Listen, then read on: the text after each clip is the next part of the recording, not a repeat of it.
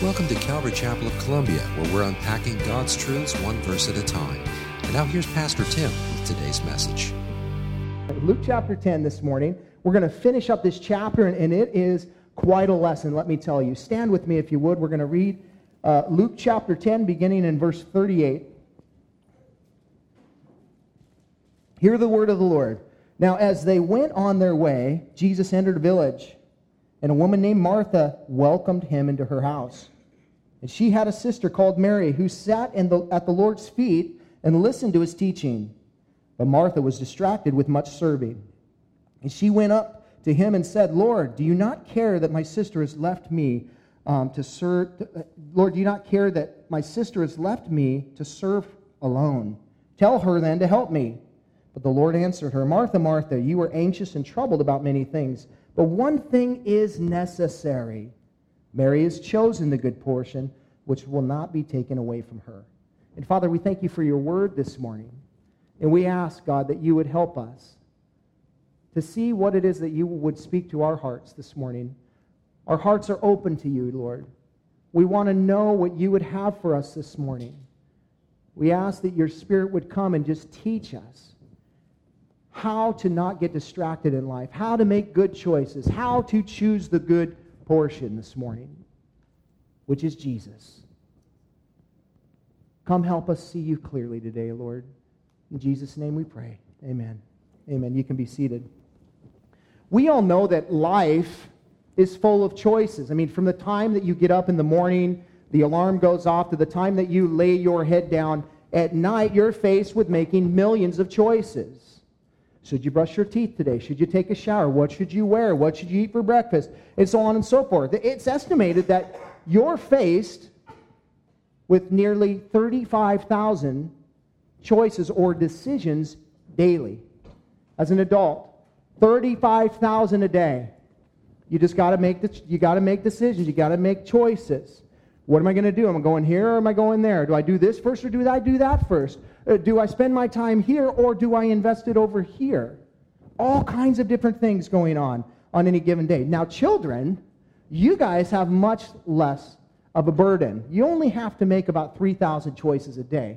No wonder adults want to be like children these days because it reduces the quantity of choices. You know, it's like, I don't know, there's just too many. I don't, I don't look at the Starbucks menu and I'm like, whoa, that's too much. There's too many choices. Just make it simple for me. Yeah, I just want a couple because we're overloaded with choices. We're overloaded with all with the decisions that we make. Now, choices are a given in life. It's, but but how we choose, the quality of our choice, if you will, good or bad, that's what really matters at the end of the day. What we choose and how we choose it. It's the quality that matters at the end of the day because how we choose, listen, ultimately determines where we go in life. You know that? How we choose ultimately determines where, determines where we go in life. Choices are like a street in a city, they lead somewhere, sometimes to a beautiful beach, and sometimes to a dead end. How we choose matters. Listen, I've learned by experience that it's a bad choice not to brush your teeth in the morning. I mean, it, maybe you can agree. My wife would totally agree with you. I got like dragon breath, man you know, my toothbrush is praying that I don't wake up in the morning. They're just like, man, please don't. I got to get prescription Tic Tacs. But, but the reality is, is that it's a bad choice for me to do that. I, I look in my closet and I think, what was I thinking when I bought this shirt? You know, I was reflecting back on, you know, uh, as a child, you know, when I was in seventh grade, I was popping and locking, and so I was wearing parachute pants.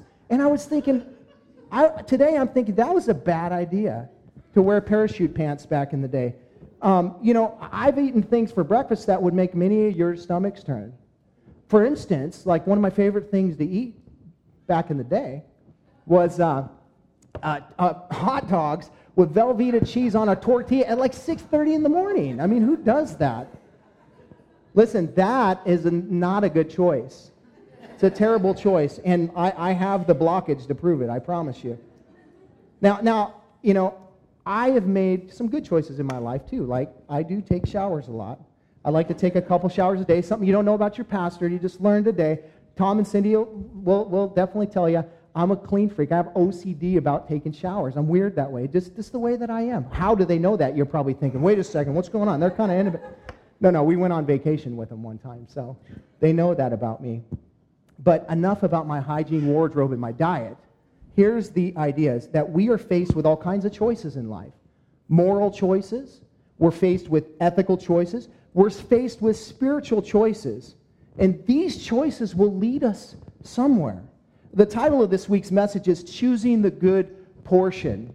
Choosing the good portion. Jesus teaches us what it looks like to choose the good portion. What is the good portion? It's living life at the feet of Jesus. That is the good portion. He is the good portion. It's investing everything we have in Him, it's sitting at His feet. It's not departing for a much lesser, and let me just say, deceivingly more satisfying experience in the moment, but to die to self and to live at his feet. That's what the good portion is. It's a choice. And listen, the enemy knows that. He knows it's a choice. So what does he do? He knows your flesh is weak. So he tempts the flesh. He tempts the flesh. He, he tries to bring in distractions that will cause you to depart from the feet of Jesus onto the road of busyness that essentially will accomplish nothing in eternity. There are so many Christians that are in the prison of busyness doing nothing for God at all. But they think they are because they go to church and they, they, they, they, they do certain things. They're, they're not, they're Christians, but they've been sidelined. They, they've been put on the bench, distracted. And it's so easy for the enemy to get us because he knows our weakness. He knows our weakness is. And he throws the proverbial dangling carrot before us, and we oftentimes, if we're not careful, if we're not intentional about the way that we're living our lives, we'll just follow along. And no telling how far off track you'll get before you realize, what am I doing here? Where am I, Lord? Where are you? We know the Lord never departs from us. It's us who depart from him. The enemy is smart enough to know that he's not going to throw the dangling carrot of a huge moral failure or some sort of ethical, you know, stealing or embezzling or something like that before many of us. Some of that does work in some cases. But for some of us, it's a matter of choosing something that's good over something that's far better. You know I mean? Something that's good, whatever it might be your job, your family, whatever. These, these are all really good things that God gives us, but yet the enemy can, can use these things to turn us away and cause us to depart from his feet. How skillful is that? to get us to get our blinders on, to, to depart the feet of Jesus, and we think all the while we're sitting at his feet.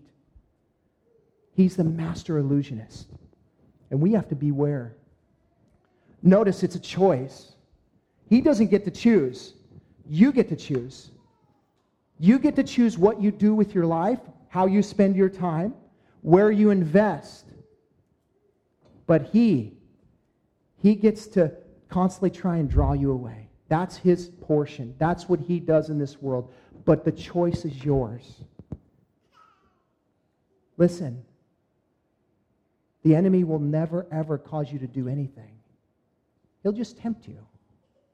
That's why it's important to keep our eyes fastened on Jesus Christ, to keep our eyes fixed upon him, because you will be challenged every day of your life to, to depart from his feet. And once you've departed, he's got you right where he wants you. He didn't care if you do bad things. That's not his deal. He just wants you to stop you from doing even the good things that you're doing. Growing in the Lord.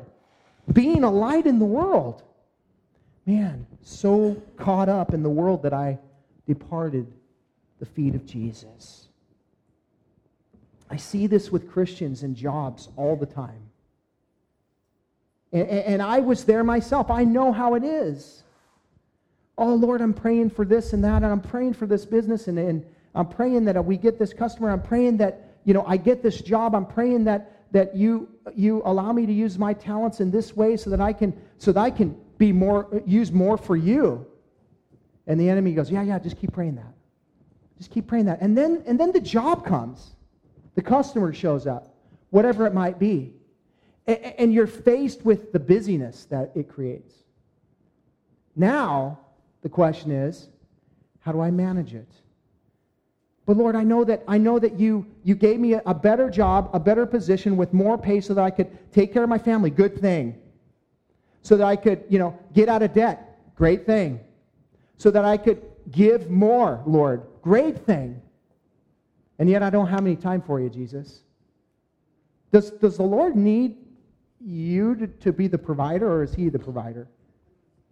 Does he need your money to, um, you know, to, to give to him? Is he, is he banking on, man, if we don't hit the tithe number this week, we're in big trouble? Is that how he works? Or is he just said, hey, it's your, your opportunity? To, you know, it's, it's a discipline for sure. But is God banking on that?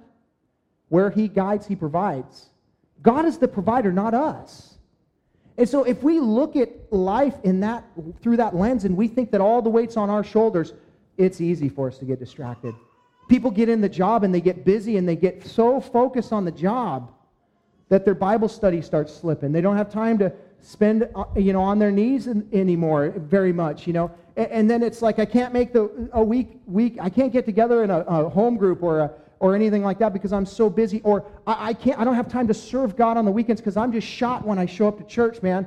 But you know what? Praise the Lord, I got the job, and I left, and I and I departed the feet of Jesus. I didn't even know it. That happens, guys, and I see it a lot. And the Lord is saying, and I'm not saying don't take the job. I'm not saying don't take the position. I'm not saying don't do that. But understand, the enemy is going to come at you. There, there are lines that as Christians we have to draw in the world and say, you know what? God first. God first. And that doesn't mean that, you know, that, that, does, that means above all things, my devotion lies with Him. And if something messes up my relationship with God, it's out the door. That's the stance that Christians should take with their lives. If so, you know, Greg Laurie said to his wife one time when they first got together, "Hey, he who finds a wife finds what is bad." I mean, good. That's what it was. No, it's good. He who finds a wife finds what is good. He told his wife this. He said, "I thought it was kind of rude at first. He looked at his wife and, and he tells the story. He said, "I told her. I don't remember what her name is. Kathy, is that it? Kathy, If you ever get between me and the Lord, don't, or no, he said, don't you ever get between me and the Lord. He was putting, he was drawing a line in the sand and saying, God is more important.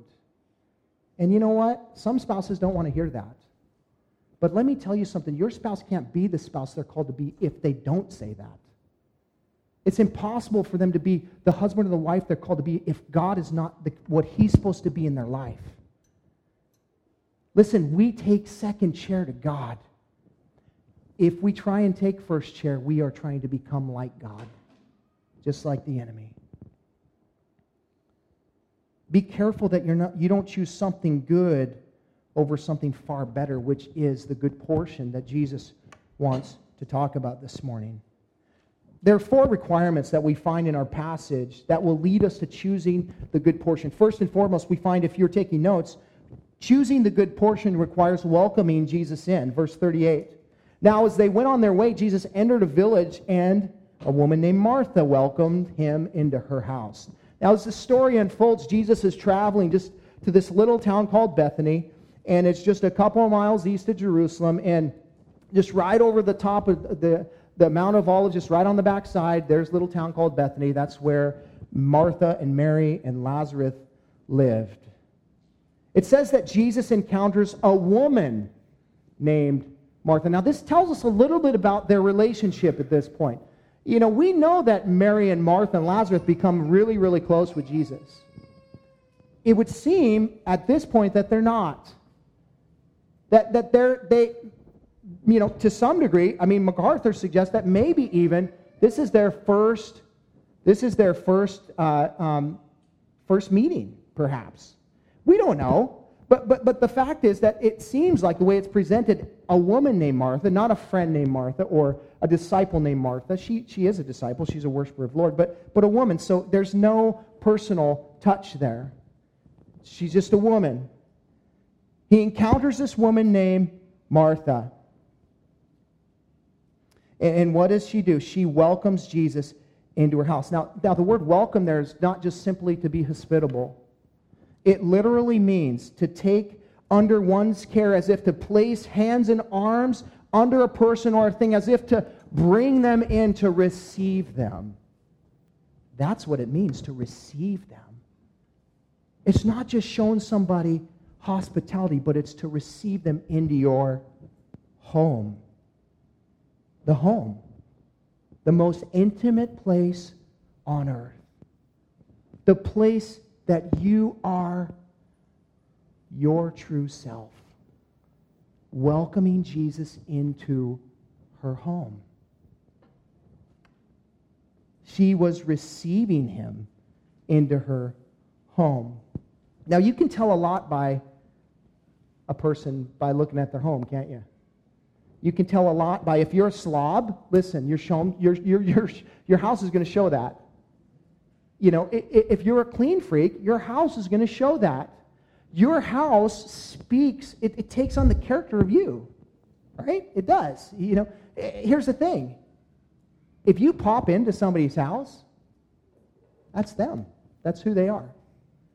We don't do that, of course, because most people would consider that to be absolutely rude to just pop in. But Jesus just popped in here. Not like Martha had time to go clean her house up, get everything ready, because Jesus is coming to town. No, no, he just showed up. Back in this day, they didn't have phones to call people. They didn't have people, you know, they, it's not like they had text messages. Hey, you mind if I come over in 15, 20 minutes? Ah! You know what I mean? Some of you do. They didn't schedule visits. Listen, some of you guys, if somebody popped in, I, will say for us, it, even when people come over, we don't really get it all done. We don't really worry about it too much because it's who we are. But, but the deal is that when um, I would stress out more about it than my wife, she would tell you. But listen, when, if you were to pop in to some of your guys' homes, it would be like an extreme home makeover session, you know. Ty Pennington on hand, you know, just like, ah, we got to get this done, you know, come on, go, go, go, go. You know, you have to rearrange your entire house. Jesus is just popping in. And Martha's welcoming, receiving him in to her home, to the most intimate place where she lives. You can tell a lot about a person. Martha's not too concerned about Jesus showing up. She doesn't have anything to hide. She's not hiding books that she shouldn't be reading. She's not hiding magazines she shouldn't be reading. She's not hiding the channel changer or the DVR, you know, um, messages that are being watched and all that kind of stuff. She has nothing to hide. She receives Jesus into her home. She wants Jesus in her home. She longs for Jesus. She, she's choosing the good portion. If you, if you choose the good portion, you're welcoming him in to the home of your heart. You're welcoming him into your life. The, the idea is to receive Jesus, right? I mean, we can't just simply confess Jesus as Lord, but we have to receive him in. That, that means that he is literally crown king. He's the Lord of our lives. He is the, the king of our hearts, not simply some ruler that has, not, not some monarch that rules but doesn't reign. He has to reign in your life. And in order for that to happen, you have to bring him in. But Jesus won't force you to do that, will he? No, he said he's a gentleman. Revelation chapter 3:20 he says, "Behold, I stand at the door and knock." Jesus pops in to the door of your life and he knocks on it. And he says that if you hear my voice and open the door, then I will come in and eat with you and he with me. He wants to come in. He wants to be received in. He wants to dine with you, literally to be intimate with you, to become one with you. That's what it means to dine. To break bread with someone back then would mean a great deal. It's not like you're just popping by Subway to grab a sandwich for 15 minutes. This was a big ordeal. To have a meal with somebody. And during that meal process, if you were having fellowship with a brother or sister, whatever you ate, you would, it was common. So if you would have a piece of bread, you would take a piece of bread and they would take the bread and they would split it, and now you're partaking of what they have as well. The same thing. You're becoming one with them. That's how intimate the meal was back then. But check this out. There were times where, at a meal, where, where they would have a special meal like the Last Supper, where they would take the bread and they would dip it in the sop, and then they would put it in their friend's mouth. Not, not eat it themselves, but they would cut it and take it apart, and they would dip it in, and they would put it in the, their friend's mouth, the person sitting next to them. And what they're saying is, you're my brother and you're my sister, or, you know, you're, I care intimately for you. I love you, and I would die for you. That's what they're saying when they would do that. It, it, it, it's an incredible, intimate thing to do that. It's saying that you respect them, that you honor them, and in some cases, that you forgive them. Meals would also be meals of reconciliation, where they would come together as brother and sister, or brother and brother, and brother, or sister and sister, and they would, they would sit down and they would say, hey, you know what? I need to get reconciled with you. And they would take that, that bread and dip it in the sop, and they would put it in the friend's mouth and say, Forgive me, or I forgive you. It's, it's, it recon- we want to be reconciled. That's what he means. Jesus wants to be reconciled with us. We're partaking of a meal today. We're partaking of the Lord's Supper, the bread and the cup. The idea the bread and the cup, the fact that Jesus is saying these are the elements of reconciliation right here. It took his blood to pay for your sin. It took his body to be beaten, brutally uh, brutalized for you and I. And as we partake of that, we're saying it's as if Jesus himself is putting his bread in the sop in your mouth, and he says, I love you. I did die for you. I do love you. I want intimacy with you. I do forgive you in the cup. Remember that when you partake this morning. You're reconciling with, and I would say, and I think the Bible would say, that if you have something against your brother or your sister, that you would depart the table and that you would make it right with that brother or sister. Oh, I can't do that. That'd be embarrassing. It's biblical. It's what Jesus would have us to do. Why? Because we can't sit at the table with Jesus and say, Forgive me, Jesus, and hold, withhold forgiveness from somebody else. Jesus would say you're being a hypocrite. And so he's telling us here this is a meal. I want to dine with you. But make sure that you are willing to forgive those around you, or make sure you're willing to reconcile with your brother and sister. It's a serious thing to take the Lord's Supper, to, to partake of the body and the bread of Christ. He did die for us, He did. That's why we take it in reverence and in remembrance of what He's done for us. Because I don't know about you, but I need to be reminded of the forgiveness that I need so that I can be forgiving to those around me and to be constantly reminded of that because I have like a, a one track mind. It's, it's focused on me. Anybody else have that problem? Where you're just kind of focused on yourself and you forget that, that God says, no, focus on, on others, eh, on me and others, not, not yourself. And so this time every month I have an opportunity to look at what Jesus did for me and I say, man, Lord, examine my heart. Is there anything in my heart? Is there things that I need to get right with the Lord? Dining was an intimate process. Jesus wants to become one with us, He wants to reconcile with us. But we must first welcome Him in.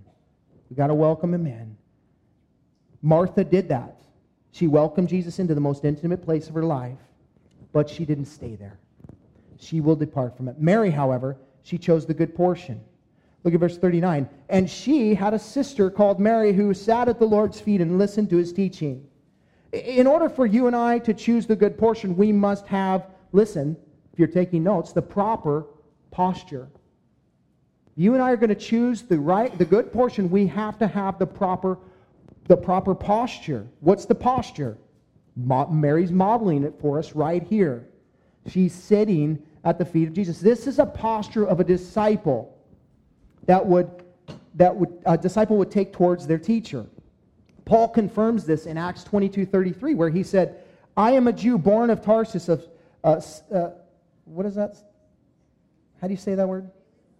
Cilicia. Sorry. Man, my brain's like checking out. Anyway, but brought up in the city, educated at the feet, listen, of Gamaliel, according to the strict manner of the law of our fathers, being zealous for God as all of you are this day. Uh, Paul was educated, he was a disciple, he sat at the feet of Gamaliel. You can read about him in Acts chapter 5. He gives some great advice to the council there when they're worried about John and, and Peter sharing the gospel. He says, Guys, why are you messing with this? If it's the Lord, it's just going to continue to forge on anyway. We don't want to fight against the Lord, but if it's not, it will fade out. Just leave it alone. This, this guy was one of the most masterful teachers around during this day. Paul sat at his feet. During biblical days, a rabbi would sit on a platform, his legs crossed, and his students would likewise sit on the ground at his feet. It was a sign of discipleship, which is great, except for in this culture where Mary is, it was unacceptable for a woman to be taught like that. It was unacceptable for a woman to come and sit at the feet of a rabbi. Most rabbis didn't think women should be taught at all, which isn't correct. That's not the Lord. But that's, that was the culture they lived in. Now, a woman would be permitted to sit in the back of a room or something and she could listen, but she couldn't sit at his feet. She, she couldn't take the position of a disciple. She'd be, she'd be okay to come into a synagogue and sit in the women's section, but she couldn't take the position of a disciple. And I like the fact that Jesus busts up the cultural boundary here, where he says, No, you're at your rightful place. You can be a disciple. You come and sit at my feet. You come and sit here. The Lord didn't put those rules in place, man did. Man put those rules in place. Mary wanted intimacy with Jesus. She wanted to learn from him. She was there, listen, she was there to hear and to learn from his word. From his word. She was concerning herself with the only thing that matters Jesus and his word. If you and I ever stand a chance of being successful at navigating through distractions of our lives, we must have the proper posture. We must remain at the feet of Jesus, not standing as if we have something to offer him, but sitting saying, Lord, I need to receive from you because I don't have the I don't have the mental capacity, the spirit, the boldness. I don't have what I need. I must receive it from you. You're my teacher. Teach me. Teach me how to navigate through this, Lord. You listen, you can't listen to the culture. When it comes to your issues, you can't listen to the culture. You can't listen to your well intentioned friends. You have to sit at the feet of Jesus and listen to his word. Listen to him. Sometimes you're going to go to your friend and they're going to say, hey, th- this is going on in my life, because we, we should do that. You know, we should talk to each other about what's going on in our lives. However, we're not following our friend. We're not following anyone else. We're following Jesus. And when we come back with that information before the Lord and He says, No, that's not what I want, know that there's going to be times where it's just you and Him. And nobody else gets it. And your friend's going to get her, feather, her, her, her, his feathers ruffled up because you didn't take their counsel. But you're going to say, you know what? I'm standing on the Word of God. And this is what I believe the Word tells me to do. And I got, you're not, you're not going to, um, you're not in danger when you're asking Jesus to ask Him to show you. You're not in danger when you're sitting in His Word and you're saying, Lord, I need to know. How do I deal with this? It's the right place to be. Mary understood. I don't care if Martha gets mad. I'm sitting at the feet of Jesus. I don't care what the culture says. I'm sitting at the feet of Jesus. I need to receive from him. It requires, choosing the good portion requires the proper posture. Thirdly, it requires discernment over distraction. Look at verse 40. But Martha was distracted with much serving, and she went up to him and said, Lord, do you not care that my sister has left me alone, uh, left me to serve alone? Tell her then to help me. Notice with me that Martha was distracted with much serving. This kind of brings to light what the issue is. It's not that she was serving, It's that she was distracted with much serving. She made this thing way more than it needed to be. In other words, Jesus is showing up at my place. I'm going to put on a show for Jesus. I'm going to do the very, very best. I'm going to bring the, I'm going to roll out the red carpet and make it extravagant. Great intention. Great intention, but you're departing from something for something, you're departing from something that's better for something that's good. What would be better is for you to make something simple and to sit at the feet of Jesus. But you, rather, would want to make something extravagant and miss that the intimacy with Jesus. Wrong choice.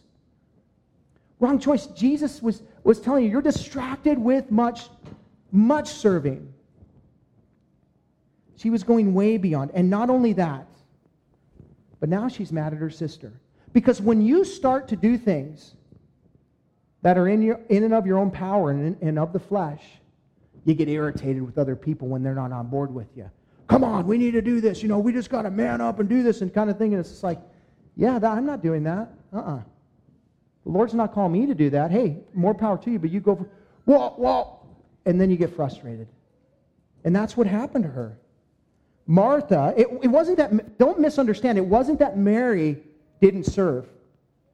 It's that Mary served Jesus with a simplicity and then chose the better thing. That's what we should gather from the story. Not that she didn't serve at all, because that would be wrong. It's right to hospitality. It's right to serve your brother, your sister. It's right to serve Jesus with, with, with some level of, you know, everything that you have. However, it's wrong to choose serving over sitting at his feet, you see? Because you got to grow. You got to get under the spout where the glory comes out, because if you don't, you will be set off to the side, distracted, you won't be able to discern anything. That's where your discernment comes from, from the Lord. You need to sit at his feet. You need to receive from him. As you receive from him, he will give you discernment to know what is distraction and what is direction. I'm not sure which way to go, Lord. I need some dire- direction, and the, the enemy's throwing all kinds of distractions at you. You have to be able to tell the difference between what is his dis- direction in your life and what is distraction from the enemy or from yourself, what you want. I tell you that the only way that you can do that is to sit at his feet, to ask him. I have found, and I'm not saying the Bible, I'm not going against the Bible verse that says there's there is a multitude of uh, count, uh, there, multitude of wis- there is a wisdom in the multitude of counselors. I'm not saying that that's not true, but what I'm saying is what I found is that there's confusion, great confusion, and, and, and maybe it's those that I ask. But I have found to be myself to be confused when I go to multiple people and I ask them, and they, they all tell me something different. Maybe the right thing to do is say, hey, I want to talk to you, but could you pray first before I come to you about this situation, and then let me come talk to you? Just some free advice. That was free. Wasn't in my notes. But, but listen, the, here's the thing Mary, Martha, got so caught up in, in, what in her vision for what she wanted for Jesus that she wanted to drag Martha, Mary down in the mud with her. And in her effort, what does she do? She goes off on Jesus. Uh, that's not the smart thing to do. Why? I mean, she literally brings allegations against his affections for her. do you not care? Do you not see me slaving over here and doing all these things for you, Jesus? And she sits there. Tell her to help me. And it's like, wait a second. In fact, what you just did was you said Jesus didn't care. You question the affection of the Lord because you took something in your, on the flesh in your life and Jesus isn't backing you, and now you're mad at him because you don't have help. It was your fault. Martha, don't you dare bring allegations against me as if I don't care. You ever done that to the Lord before? Lord, you don't care. You don't care if they just, if I don't get this done. You don't care if I lose my job. You don't care if I. Well, hold on a second. That's a lie. And that's an indictment on the Lord. What are you doing? Don't do that. You see, we become frustrated in our lives when we, when we try and act outside of the Spirit of God. And we, and we, we, we try and we're trying to do, we're trying, and it's, and it's, in, our intention is good. I'm trying to do what's right, Lord, but you're not following me. Exactly. I'm not following you. You're following me, so get on board with my plan. And if you don't know what it is, then sit at his feet. And don't just go forward. Oh, we're just going to go forward and forge forward. We're going to do it, Lord. We're just going to muster up the strength, and you're going to get frustrated. Then you're going to bring allegations against the Lord. Listen, when you and I start to do things outside of the will of God and we, we take on the burden ourselves, eh, we take on this self induced work, there is no joy in that work. There is no satisfaction in that work. There is just toil and labor and frustration and temper tantrums. That's what she's doing here. I would say that, you know, I'm embarrassed to say that my kids have seen their dad throw temper tantrums before. Don't you guys throw temper tantrums? And then I'm over there. You know, kind of thing. And, Don't you care, Lord? Kids, would you pray? Because the Lord doesn't care about me. He's not hearing from me. Would you pray for me? You know, wait a second. He gets frustrated. The frustration of Martha turned into a full attack on Jesus, man. Not a good sign. Jesus doesn't even bother responding to that. He just says to her, Look at what he says. The final point, verse 41. But the Lord answered her, Martha, Martha, you are anxious and troubled about many things. But one thing is necessary. Mary has chosen the good portion, which will not be taken away from her.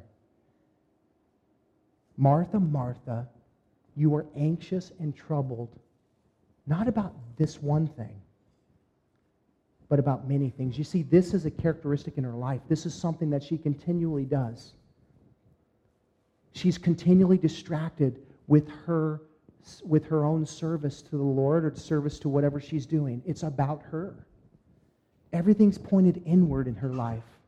Well, I've got to do this and I've got to do that and I've got to get this done. She's the she's the proverbial you know, A-type personality that's taking all the weight on her shoulders, and she's just like, I'm, we got to do this, this, this, and this, and this, this, this, and this. There's nothing wrong with A-type personality, eh, but however, it can be, you, you can go way beyond what the Lord's calling you to be. We all can. But, but here, Martha is so focused on herself that Jesus says, all you're doing, can't you just see that you're, all you're doing is producing anxiety and trouble in your life, Martha? You, you need to learn the lesson, to choose the good portion, to, to, to, to sit at my feet rather than, than, than try and muster up strength and, and exercise and, and go about your busyness. Don't do that. You sit at my feet and then you go. You don't go and then expect me to bless. You go with my instruction. You go by my leading, by my spirit. But aren't we supposed to take steps of faith? Yeah, but the Lord directs us in those steps. Faith is not you just doing whatever you want to do and asking God to bless it. You get that, right? Faith is, is the Lord saying, I want you to go, I want you to go out there, I want you to go talk to that guy at the gas station over there you don't know. And uh, I want you to tell him this. Faith is doing that. Faith is simply obedience to God. That's all it is. You're, you're stepping out and you're saying, He's not asking you to go forge your own path. That's not faith. He's asking you to follow Him. If you're following Him, then what? He's told you where to go. He's told you where to go. Abraham didn't just step out and say, Okay, Lord, come on, we're going, and the Lord's behind him. No, the Lord said, Abraham, get up and go, and I'll show you. And he said, Get up and go. He had a command from the Lord. Don't depart from his feet until you have the word to go. Martha, you, you're going to just produce anxiety and a lot of trouble and stress in your life. Choosing a good portion requires making Jesus your priority. What is priority? That which comes first. That which comes first. We're required to keep Jesus first if we want the good portion spoken of here. The only way that we can consistently live life at the feet of Jesus is, he's if, is if he's your priority. He has to be your priority. If you make Jesus your priority, you are going to reduce. You're, you know, if Jesus is your priority, you're going to reduce a lot of anxiety and trouble in your life, I promise. If you just say, Lord, I'm going to make you the priority, I'm going to follow you, I'm not going to expect you to follow me. His yoke is easy, and his burden is light. And yet sometimes we feel like pack mules that our legs are quaking as we're trying to, we can't, we don't think we can take another step. You sure the Lord called you to that? Because that's against what his word says. It doesn't mean it won't be hard. It doesn't mean that there, there won't be difficulties along the path, but what it means is that he will carry the burden. He will carry the load because he's called you to it. He has to be your priority. Jesus is saying, Mary, you're missing the big picture. One thing is necessary, not seven, not a list of 20. One thing is necessary me. You forgot me. Mary has chosen the good portion, it will not be taken from her. What are you choosing today? What choices are you making? Where are they leading you? You're walking down the street of life, and every choice you make is taking you to a destination. What destination are you headed for? Jesus tells us to, nav- to be able to navigate through the streets of life easily. There's four, four things that we can do here. Four simple things, he tells us. We can welcome him into our situation, into our life. As we're walking through life, we just keep welcoming him in. Come into this problem that I have, Jesus come into this, um, th- this parenting issue that I'm having, come into, you know, this marital issue I'm having, to come into this thing. I'm going to welcome you into this, Jesus, and I'm going to bear it all. I'm not going to try and hide what's going on in my life, but I'm going to welcome you in. That's the first step. You welcome him into your life. But I'm a Christian already. Welcome him into the, the, the problems that you're dealing with. Then you take the proper posture before him. I am not teacher, you are. Show me, Lord. I need to receive from you. I need to bring it in for me, Lord. Help me to understand what it is. Thirdly, Lord, I know there's going to be forks in the road in this situation in my life, whether it's my marriage, my, my parenting, whatever it might be. I know that there's going to be distractions that will come along the way. I need discernment, Lord. Help me to know what's best in this situation. And fourthly, keep Jesus your priority. It's the only way that we can do this. It's the only way that we can navigate through the, the, the, the, um, the roads of life and end up in the right destination is to keep him first. Amen. Father, we thank you so much for this, this morning and just for your word. And I, I praise you, God, for just giving us clarity as to how to live our lives through this illustration of service. Mary got caught up in serving so much so that she lost the thing that was most important you. And Lord, how easy that can happen. And I pray, Father, that you would help us today.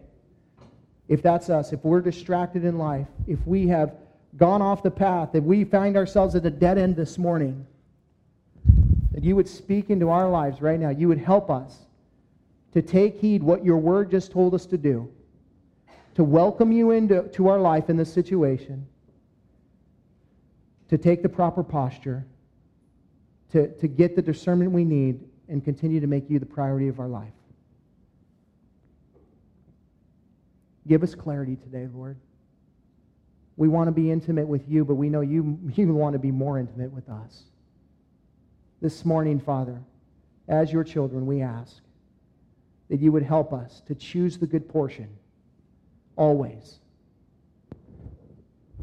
as we prepare our hearts for communion, if there's anyone in this place that doesn't have a relationship with Jesus and they've never welcomed him into their life, you want to do that this morning before you partake. Partaking of communion is simply recognizing what Jesus has done for you on the cross. That he died for you, that he rose again from the dead. It's a recognition of that, that being in relationship with him. And this morning, if, if you're in that place, and you need a relationship with Jesus, I'm just going to ask you to raise your hand. I want to lead you through a simple prayer. We don't want you to partake of communion. It's a serious thing, and we don't want to do it uh, in, in a way that wouldn't honor the Lord. It's for believers. And if you're not a believer this morning, it's a, it's a step of faith to become one. You just say, Lord, I need you this morning. I need forgiveness. I want to be forgiven for my sin. If that's you this morning and you need forgiveness, I just ask you to raise your hand as we continue to pray, uh, all heads bowed and all eyes closed. We're just asking the Lord to move in the room. If there's anybody that needs the Lord today, want to be reconciled to God, maybe you need to rededicate your life to Jesus. You say, man, I've, I just figured I'm in a dead end right now. And I thought I was walking with you, Lord, but I'm really not.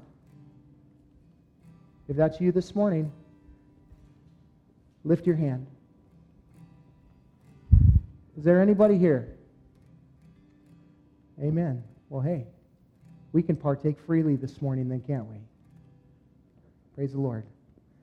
The, the elements will be distributed, and uh, we'll partake of communion together. Thanks for listening. You can hear more of Pastor Tim's studies through the Word of God on our website, www.calvaryofcolumbia.org.